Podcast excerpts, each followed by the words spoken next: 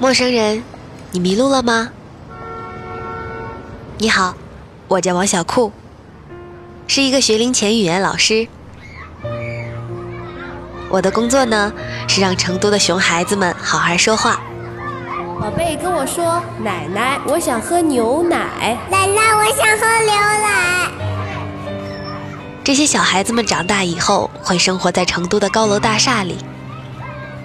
至于老成都是什么样子，也许他们只能在电视上看到了，或者只能在我这段音频里听到了。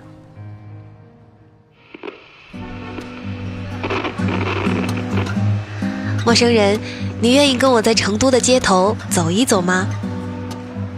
我俩在鹤鸣茶社集合吧，地址是少城路十二号。